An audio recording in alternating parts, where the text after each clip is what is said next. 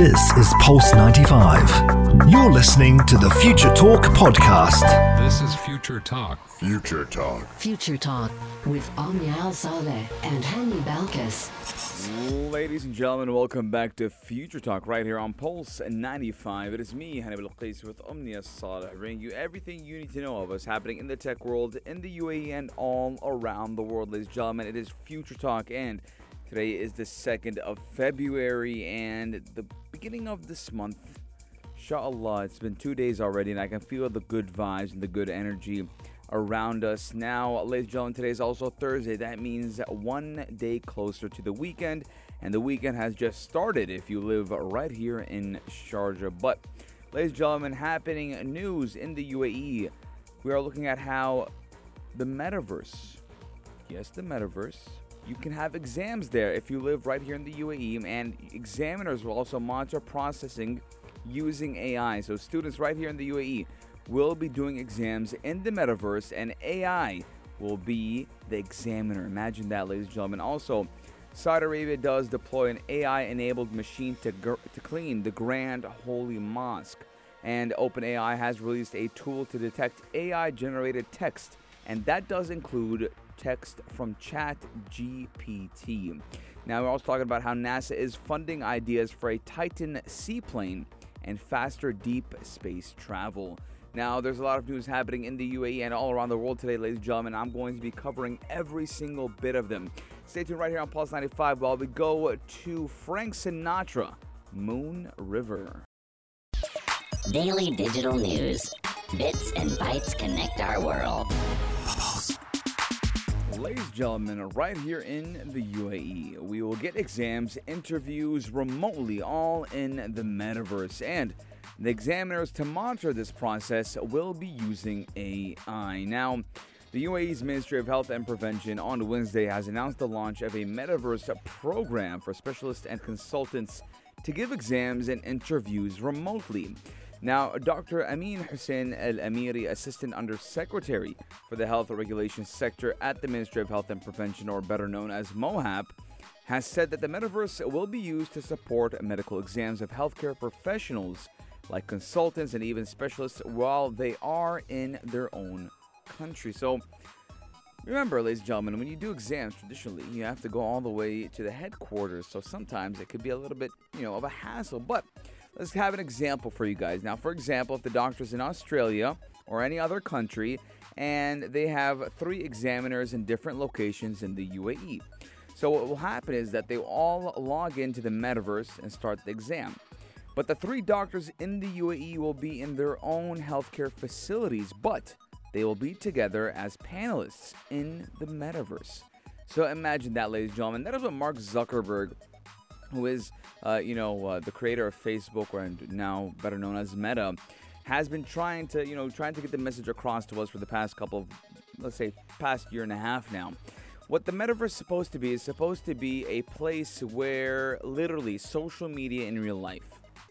Now, how does that work? It's kind of a little bit complicated, but we can call it kind of like a game. So you'll put on a uh, headset, a V R headset or mixed reality headset, depends. And then all of a sudden, boom, bang, bing, you are in the Metaverse. You can walk, you can talk, and you can even take exams. Now, also, we're looking at how examiners would monitor the movement of the face and eyes using A I to figure out if the person is trying to get, to get support from someone or even looking at papers in any direction. Now, this will also help avoid any sort of external support and cheating. Now, the interview and exam details will be sent electronically, hence they do not need to come to the U A E and can do it from their home country. So, all again, we're looking at how we've seen technology not only do remote exams in the Metaverse, but also remote surgery, right? We were talking about, it's been a while actually, this uh, remote surgery, it's been a couple of years now.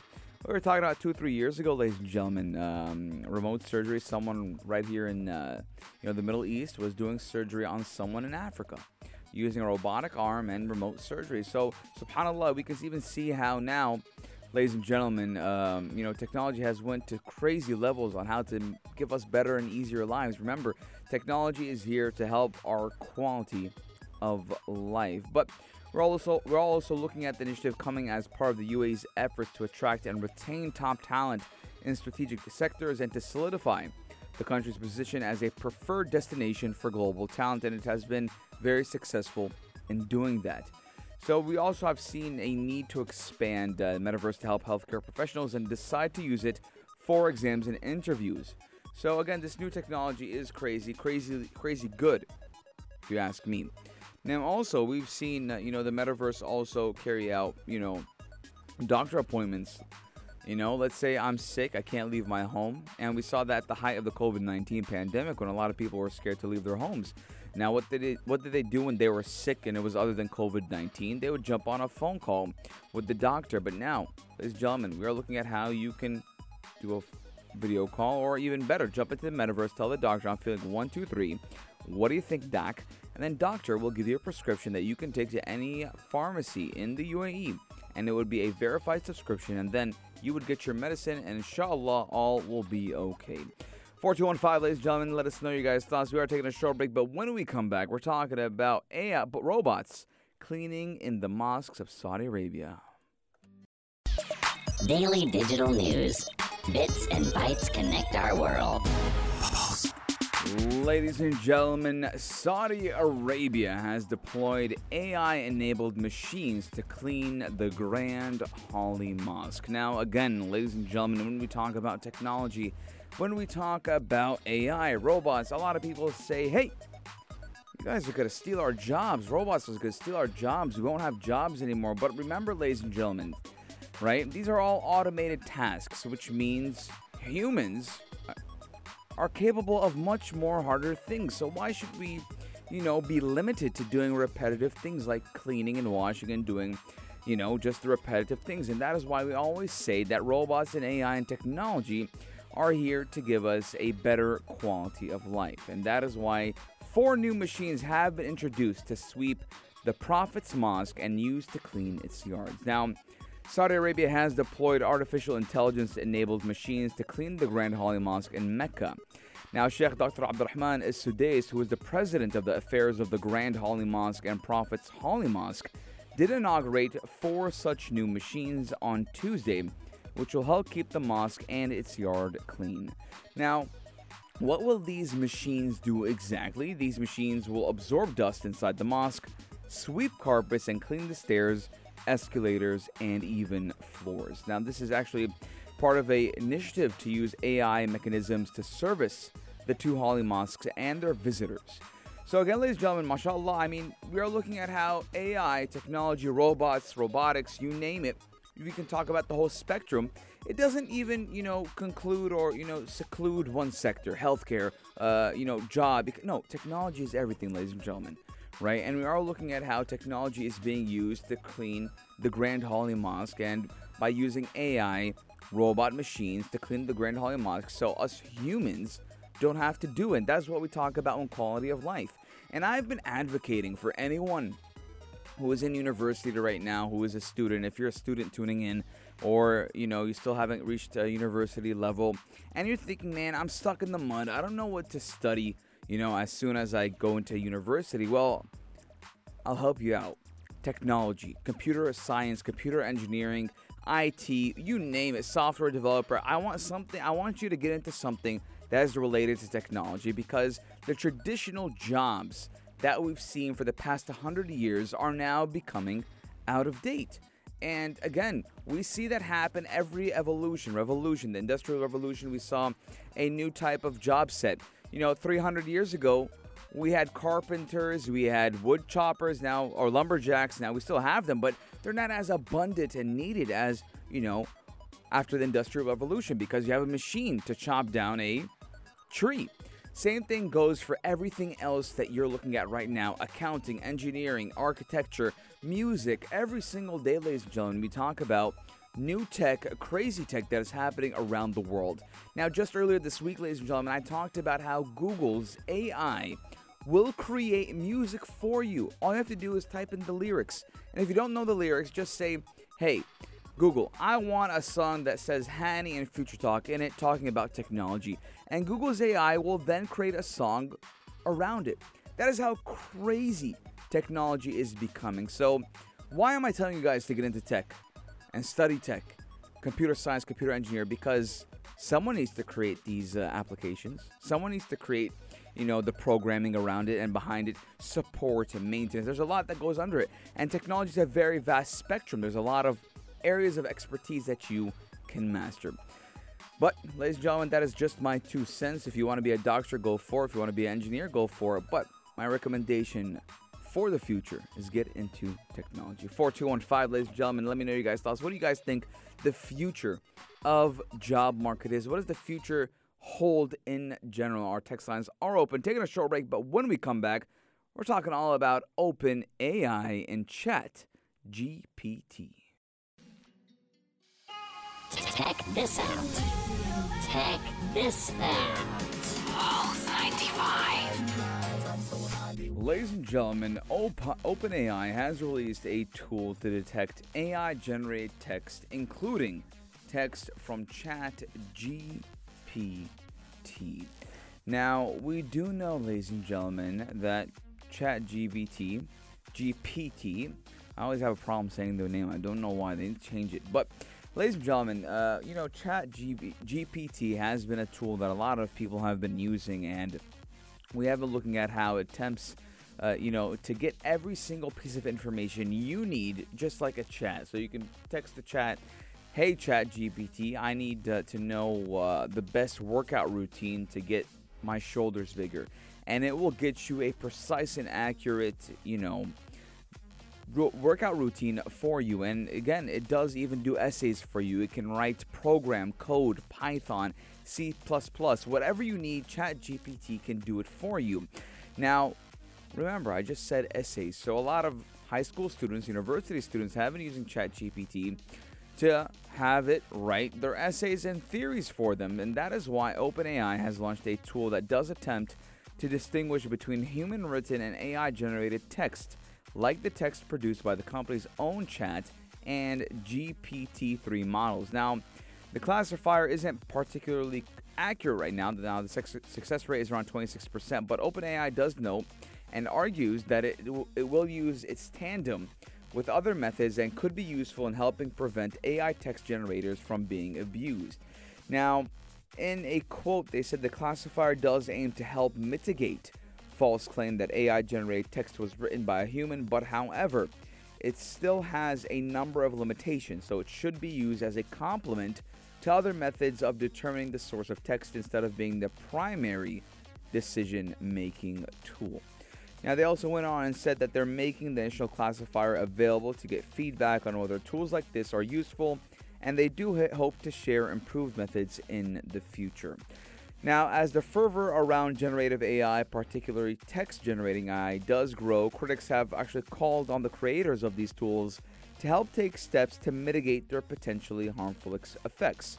Now, some of the U S's largest school districts have actually banned the A I ChatGPT on their networks and devices in a fear that students will not learn and the accuracy of the content that the t- tool does produce. And websites including Stack Overflow have banned users from sharing content generated by ChatGPT as well, saying that the A I does make it too easy for users to flood discussion threads with dubious answers. Now, it's kind of correct. Not dubious per se, but it's kind of correct, because at this moment in time right now, let's say I'm talking to you via WhatsApp, right? And I say, "Hey, Hani, what do you think about the, you know, economy back in nineteen forty-three and what happened, the Great Depression?" That was in the nineteen twenties. But anyways, you get the point that I'm saying, right? So I can just copy the text that you just sent me and I paste it on ChatGPT, and then all of a sudden I have a whole entire theory and thesis within two point three seconds, and I look like a genius, and the accurate, the the the, the information is one hundred percent accurate. So a lot of people don't like that. A lot of institutions don't like that, because it is, you know, limiting the ability of people or students per se and their learning curve. Now, OpenAI's classifier, aptly called OpenAI Text Classifier, is intriguing and particularly, you know, like ChatGPT, is an A I language model trained on many, many, many examples of publicly available text from the web. But unlike this ChatGPT, it's fine-tuned to predict how likely it, ha- it is that a piece of text was generated by A I, and not just from ChatGPT, but any any type of text-generating model. Now, more specifically, A I trained the OpenAI text classifier on text from thirty-four text-generating systems from five different organizations, and that does include OpenAI itself.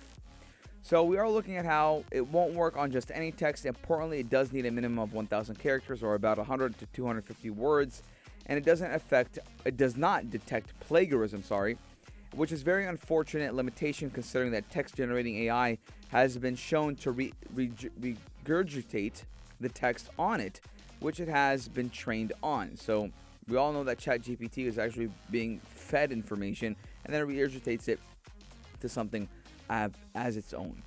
Now we are looking at the how this also has, you know, hedged an answer a bit while evaluating whether a given piece of text is A I generated. Now they're trying their best because a lot of people have called up on them saying, you know, again, we're always going to have people who don't like what someone is doing. And a lot of, uh, you know, whistleblowers being like, hey, no, that's wrong. Don't do that. People will not use their brain anymore. Kind of like what happened with the calculator. You know, uh, students got calculators and they stopped knowing what five times five is. So they have a fear that students will not know how to write anymore, to, you know, say their thoughts, to do research. But I'm going to let this answer or this question be to you. four two one five, ladies and gentlemen, do you think that ChatGPT and any text-based A I is going to limit how we think and how we express ourselves? Our text lines are open, taking a short break. But when I come back, I'm talking all about NASA and deep space travel. Check this out. Check this out. Pulse ninety-five. Ladies and gentlemen, the race to space does continue as NASA is funding ideas for a Titan seaplane and faster deep space travel. Now, NASA is willing to fund unusual concepts in its bid, bid to advance space exploration, and the agency is handing out one hundred seventy-five thousand dollars in an initial study that grants to fourteen projects that could be useful for missions in and beyond the solar system. Now, the highlight may be Titan Air, a seaplane from Planet Enterprise's Quinn Morley that could both fly the nitrogen and methane atmosphere of Saturn's moon Titan and sail its ocean. Now, the deemed flying boat would collect methane and complex organic material for study by sucking it in through a porous lead leading edge. Now, ladies and gentlemen, we've seen in the past five years now, and especially the last two to three years, a very willing space agencies around the world trying to get back into space. Now, the last time we had so much information regarding space and so much news regarding space in the sense of putting humans back into space and on the moon and on Mars was, let's say, all the way back in the nineteen sixties when the first ever lunar landing happened. But now, ladies and gentlemen, a couple of decades later, we are back trying to go back on the moon and seeing where we can go when it does come with space exploration. Now, obviously, that does come with all the new advancements and technology that we've been having for the past twenty years now. And we are looking at how NASA wants to go into space very, very fast and using deep space ships. Now, we are looking at a project from U C L A's Arthur Devon, meanwhile, could speed up missions to the outer edge of the solar system and even interstellar space.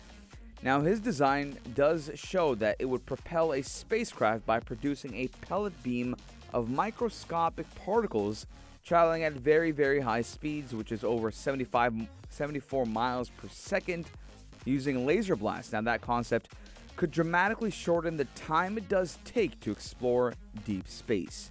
Now, in comparison, Voyager one took thirty-five years to reach interstellar space, and a spacecraft like this would reach one hundred A U in just three years.